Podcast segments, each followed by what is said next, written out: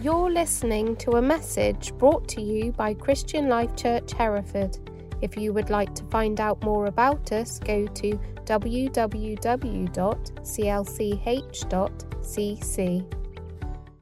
It's great to be with you here and online. Great to have you uh, watching in on us. Uh, we're in a series called Good News, and we're looking at the good news of the gospel, different aspects of the good news of the gospel as it is Advent this, uh, this month. Then we're going to look a bit at some of the good news of Christmas. We're going to look at the baby that changed history. Jesus, this little baby, changed history. This is good news. So uh, you're probably looking forward to Christmas for many reasons, but the real reason for Christmas, of course, is that Jesus came. So I'm going to read from uh, part of the Christmas story in Luke 2, starting in verse 1. In those days, Caesar, uh, Caesar Augustus issued a decree that a census should be taken of the entire Roman world. This was the first census that took place while Quirinius was governor of Syria, and everyone went to their own town to register. So Joseph also went up from the town of Nazareth in Galilee to Judea, to Bethlehem, the town of David because he belonged to the house and line of David. He went there to register with Mary, who was pledged to be married to him and was expecting a child. While they were there, the time came for the baby to be born, and she gave birth to her firstborn, a son. She wrapped him in clothes and uh, cloths and placed him in a manger, because there was no guest room available for them. And there were shepherds living out in the fields nearby, keeping watch over their flocks at night. An angel of the Lord appeared to them, and the glory of the Lord shone around them, and they were terrified. But the angel said to them, Do not be afraid. I bring you good news that will cause great joy for all the people. Today, in the town of David, a Saviour has been born to you. He is the Messiah, the Lord. This will be a sign to you. You will find a baby wrapped in cloths and lying in a manger. The, the message of the angels, the angels to the shepherds was good news. And it was good news of joy, it was good news of peace, but the heart of the good news is that God has sent a Saviour. Yeah. God has sent a rescuer, like Tony started a, a, the meeting with, that we are like sheep. Sheep always need a rescue, somebody to rescue them from trying to kill themselves from the day they're born. Uh, that's the wisdom, wisdom of a shepherd from Herefordshire. That sheep like, need rescuing, they try to kill themselves. And we need rescuing, we need a saviour. And Jesus has come to be our saviour. Um, what does that mean, though? What does that mean for a saviour? Now, I, knew, I know someone, a friend of mine, he became a Christian, and people said to him, Now you've been saved. And that completely confused him because he'd never heard that before. And he, and he, said, and he said to me, What have I saved from what? What on earth does that mean? We have a Saviour and we've been saved. So we would like to be saved from many things, I'm sure. We'd like to be saved from taxes, saved from the economic crisis, saved from the heating crisis, saved from our team getting knocked out tonight. All sorts of things we would like to be saved. So, what, when, he's, when he's sent a Saviour, what is he saving us from? In Matthew 1, verse 21, uh, the, are the words spoken to Joseph at about this time, just before Christmas, uh, spoken to Joseph in a dream by an angel.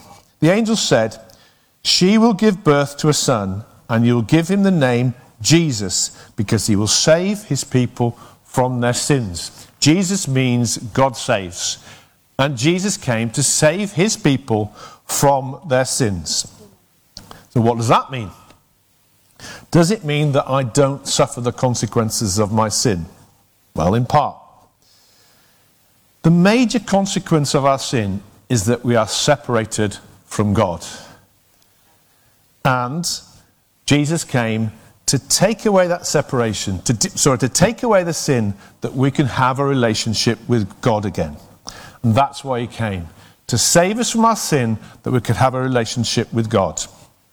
Now, in the Bible, when it talks about being saved, what it means is being made right with God again. And the Bible tells us how to get right with God again. So, made right has lots of different names in the Bible. Justified, but it basically means that the sin is taken away and we can be friends with God again. We can have His presence in our lives. Now, in the, in the Bible, in the Old Testament, there was already a way uh, before Jesus came to be right with God, and it was called the law. The law was a, a set of laws, the Ten Commandments are ten of them, but there's a whole lot of other laws uh, to live by and obey. And they would have, they would have said, uh, the, the Jews at that time of Jesus, that our Saviour is Moses. He brought the law, and the law saves us. They would have said, Moses is the Saviour. And it's quite simple. You obey the law, and you're right with God. Uh, you just keep all the law, and you're right with God. You are saved. There is a slight problem to that, is that nobody can do it. That we all fall down. This way of trying to, the, trying to um, get right with God is called self righteousness. By, by my effort, keep the law, and if I keep the law, then I'm right with God. The problem is, none of us keep it. But there was in those times people that thought they could do it. They thought they were right with God, they thought they'd obeyed the law enough.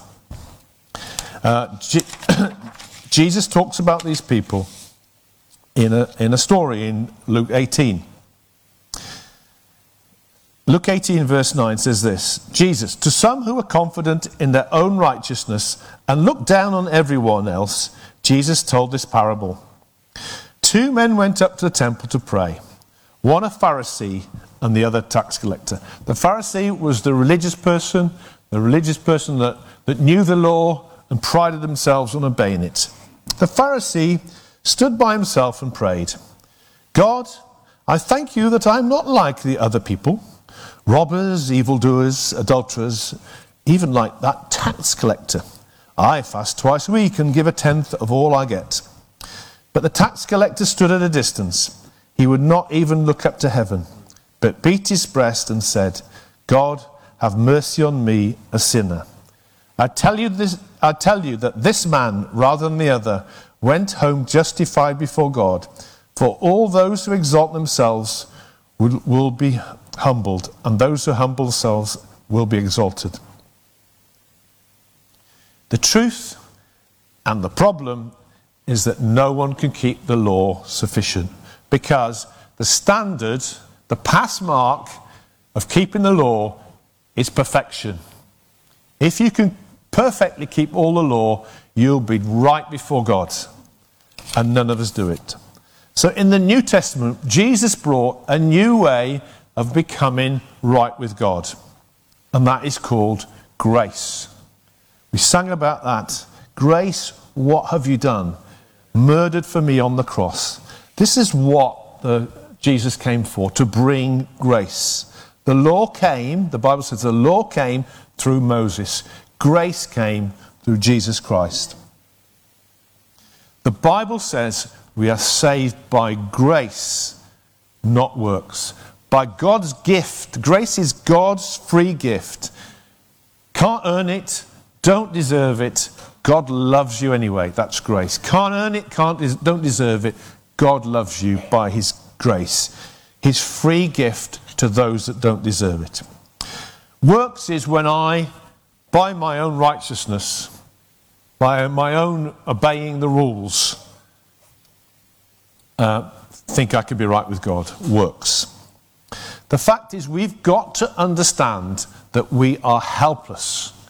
There is nothing we can contribute to being saved. Nothing. Absolutely nothing. Our part is nothing. We, we, we, we have nothing to offer. We can't just try harder.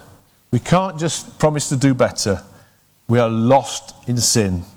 We are sheep that gone astray. We are like a sheep drowning drowning in water. And it's no good to say, sheep, try harder, swim faster. It won't work. But you say, don't I have my part? Isn't faith my part? Well, it kind of is. Faith is this what are you going to put your trust in? Are you going to put trust in your own efforts or totally in what God has done on the cross? So the simple answer is no, you, you yes, you put your faith in Jesus, but you paid nothing towards the, the price of your salvation. You didn't pay a penny. There was nothing. Because if there's something we can do to earn a bit of grace, then it's no longer grace. It's got to be a free gift. If anything we do earns us a bit more grace, it's not grace, it's works. So we put our trust totally, totally in Jesus. Now, some people might be thinking, what you've explained is how to become a Christian. And I have. But I'm also describing how we live the Christian life. Because what often trips us up as Christians is what tripped up early believers. In, in, uh, and we see this in the Bible. Now, the early believers, many of them were Jews who had been converted to Christianity and put their faith in Jesus. And they, they had been used to obeying all these laws, thinking that if they just do better, they'll be right with God. But then they put their trust in Jesus. But then people started teaching that they had to also obey the law or they wouldn't be right with God. That was the teaching that was coming, false teaching. But the good news is that we don't have to fulfill the law to be right with God. The fact is, if we think that any of our good works can help us uh, be more right with God, then we're putting our trust in the law and not in Jesus. Does that make sense?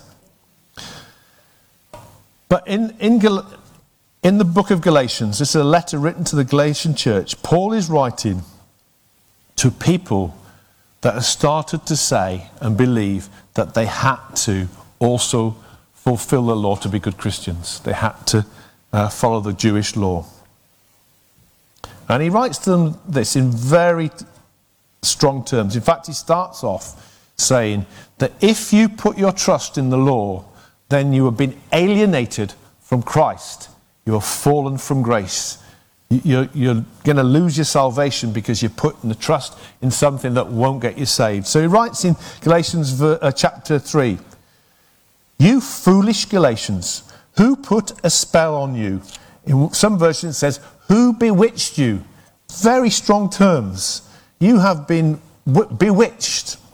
Before your very eyes, you had a clear description of the death of Jesus Christ on the cross. Tell me this one thing Did you receive God's Spirit by doing what the law requires, or by hearing the gospel and believing it? That's a rhetorical question. The answer is that they received the Spirit of God not by obeying the law, but by believing the message of the gospel. How can you be so foolish? You began by God's Spirit. Do you now want to finish by your own power? This is the crux of it. Often we start by the Spirit. In other words, we receive the free gift of God's salvation, but then we're going to live our life by our own power. What do I mean? Oh, let's finish the scripture. Did all you experienced mean nothing at all? Surely it meant something. Does God give you the Spirit and work miracles among you because you do what the law requires? because you heard the gospel and believe it. Now, you might think, that's not relevant to me because I wasn't brought up as a Jew, so I never obeyed the laws.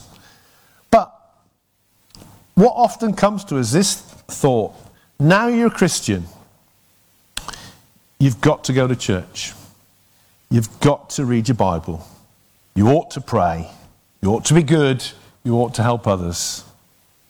Are they good things? Have we got to do them? No. Well, we ought to. Maybe it'd be good. But anything we do adds nothing to our salvation. Hands up here if you pray enough.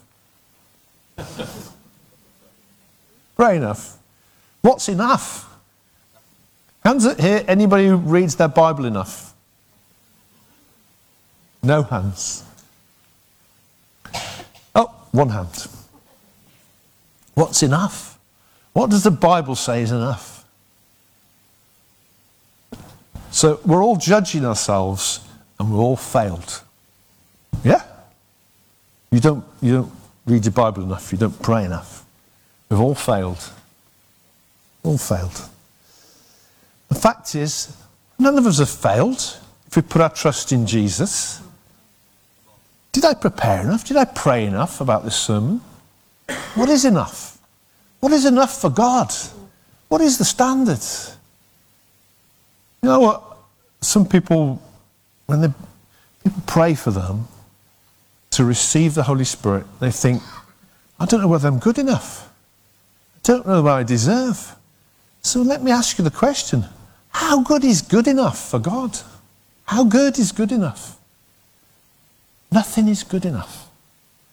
Only Jesus was good enough. Putting my trust in Jesus. However, we must understand that whatever we do, however good we can be, will not make us more right with God. We are right with God because we believe in Jesus. We put all our faith in being right with God, in what Jesus did, murdered on the cross. This is grace. Was it that the lines say? It's hard to make sense of it all. It is hard to make sense of it all. Grace, grace is scandalous, as we sang. It was an offense in the church because they're saying the people that really try hard to obey the law aren't right with God, and somebody who simply says, I believe in Jesus, is made right with God. Well, in simple terms, yes. Actually, some people said, in that case, well, we can just carry on sinning. Doesn't matter. That's not what it says. It seems like that, but it's not. The fact is, the only way we can stop sinning is by change inside that comes through faith in the, in the grace that God's given us. It's grace and not the law. So we don't have the Jewish law, which is not what we obey, but we do in our minds sometimes have this law that there's these things we've got to do to be right with God. And I haven't read my Bible enough or prayed enough, that I'm not right with God. I'm not in a good place with God. Are you in a good place with God today? Put your hands up if you're in a good place with God. Yeah. Because Jesus put you in heavenly realms seated with Jesus. That's a pretty good place. Hands up if you feel like you're there today. mm, not too sure. Does, what's the truth? We're in a good place. We're in a good place because Jesus put you there. Do you know what? I know that there's people here that it, we're in a cycle of, I'm not sure that I'm good enough for God to really love me. So I'm going to really try hard. I'm going to read the Bible every day, a chapter a day. How long does that last? A week? Two? Any, anybody tried that and, and, and done it for a whole year? You've read it every day for a whole year. I'm responding. Well done. Anybody done that and failed? So, yeah, yeah. Same person put the hand up. And, and just because when, do you know what? When you did it, that year that you did it, you were no closer to God. You're no more, well, you might have been closer. You might have been more fellowship, but you're no better, no more right in God's eyes than when we fail. Because otherwise, if, if we're right with God when we succeed, then, then the cross is a waste of time. The cross is the waste of time. The fact is, we need a Saviour, not just to become a Christian, but to live the Christian life. We need a Saviour yesterday, today, and forever because we will fail. We need a Saviour. We need His grace to be poured into our lives every day. Every day we fail and we need God's salvation. We get into this cycle sometimes of self effort and then failure and then condemnation. And then, then what do we say? Next week, I'm going to read two chapters a day. God will be impressed, won't he? God will be so impressed. They'll love me again. No, he's not impressed. You can't impress God. You can't earn his love because he loved you while you were a sinner. While you were a sinner, he loved you. And Christ died for you while you were a sinner. And we know that. But isn't this voice in our heads condemning us, accusing us? The devil accuses the saints 24 hours a day. He's saying, You're not good enough. That's sin. That sin you did three days ago. I reckon it probably needs five days of reading two chapters a day before God will answer your prayers. No. God responds because of his grace and his love to us. I'm not saying God doesn't respond to faith and to obedience. I'm saying, but we can't earn God's love. We can't earn God's salvation by any of these. And when we start to think that way and act that way, then we're saying the cross wasn't good enough. I need to add something. It's grace, not law. It's faith, not works. So don't get into that cycle. How many ever been in that cycle? Terrible. Terrible. Paul writes to the Galatians and says, Where who has robbed you of your joy? That kind of Christianity will rob you of your joy. It will rob you of your joy because you will never be good enough. You will never fulfill. We've got to remember we need a Savior every day. To become a Christian, to live the Christian life, we need a Savior. But Jesus is our Savior. He'll save us from our sins. Not just the consequences of sin, but uh, and so that we can go to heaven, but the power of sin. The power of sin. And the power of sin is the law. Jesus has rescued us from sin. He has also rescued us from the law. The law is good. All the laws in the Bible are good. But what the Bible says, what the law showed us is this it showed us that we're sinners. It just proved to us that we couldn't, it couldn't meet the mark and pointed us to the fact we needed a Savior. Jesus fulfilled the law, he was the only one that ever did, and yet he died on a cross. That the, the, the law could be finished with, that we could receive grace. And by putting our faith in that grace, it's faith, not works.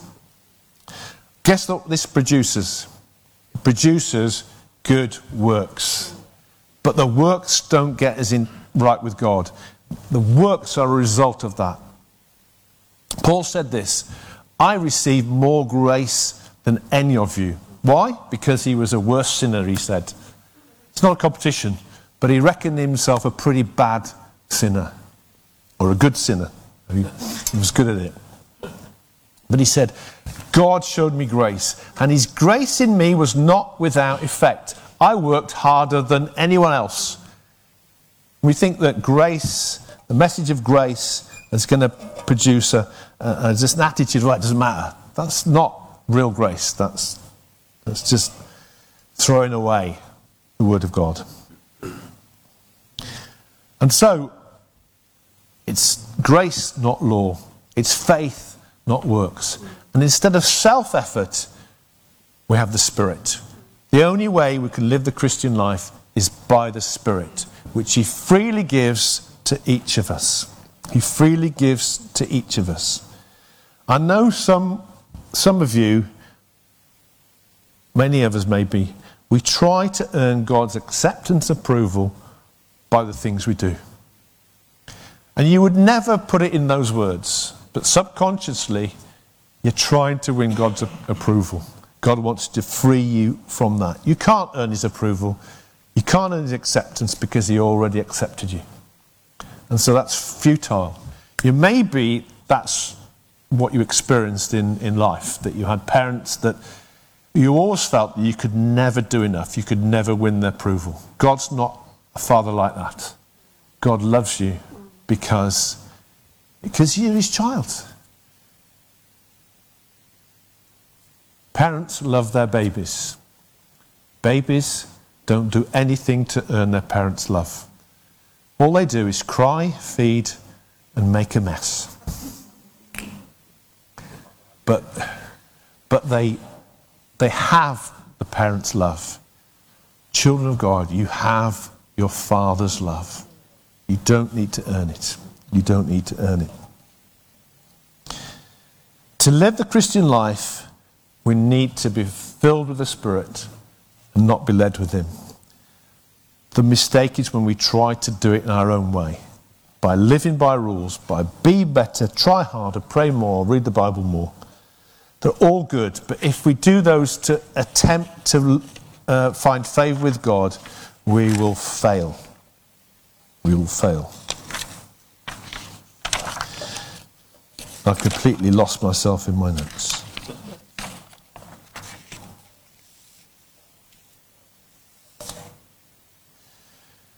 But the message is this God has sent a Saviour. He's come to save us from our sins. He's come to save us from the law that means that it's performance based salvation. No, it's a free gift of grace. He's come to save us from thinking that by our own efforts, our own works, that we'll earn our way into heaven. It's by faith in God's grace that we'll, we will receive His salvation. And He's come to save us from um, having to do it by our own effort. He's come to save us, meaning will fill us with the Spirit. Fill us with the Spirit so that we can live a life of joy in the fruit of the Spirit. The fruit of the Spirit is, is love, joy, peace, not striving, not a feeling of condemnation, not a feeling of not good enough. It's love, joy, peace, patience. And that comes through the Spirit, not by our own effort. So I want to pray for us that we receive this salvation. I don't know whether you've already become a Christian, but the, the prayer is the same. You might be praying this prayer for the first time. What I say, what I'm going to pray is that we, we can escape from a mindset of of thinking we have to do try harder to earn God's effort, that we can freely receive the salvation and the grace that God gives us. Amen. I want you to put your hand on your heart. Tony said God wants to do some heart surgery.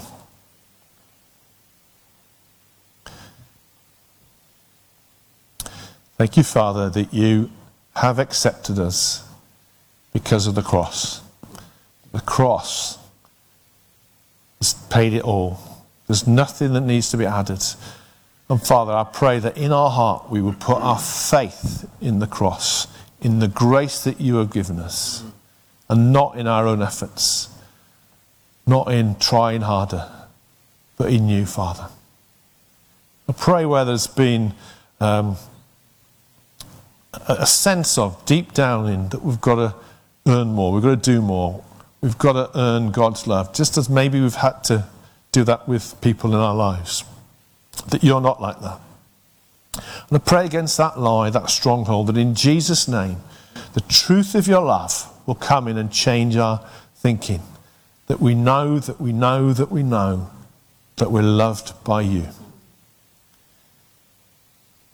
Pray for anyone that's saying this prayer for the first time that you would come into their, your heart their hearts by your Spirit as they put their faith in you.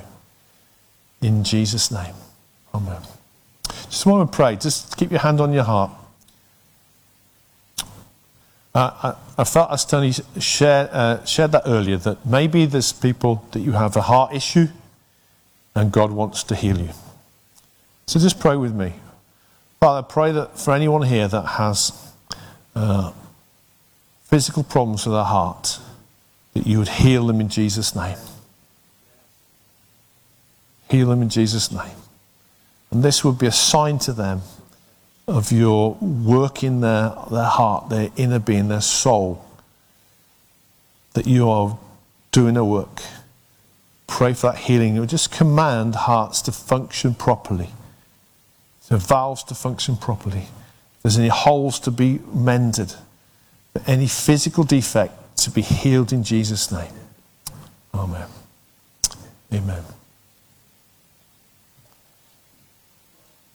Amen. Have a joyous week. Amen. God loves you. God accepts you. If you hear that voice saying inside you, you haven't done enough, just say, yeah, no. But God's done it all.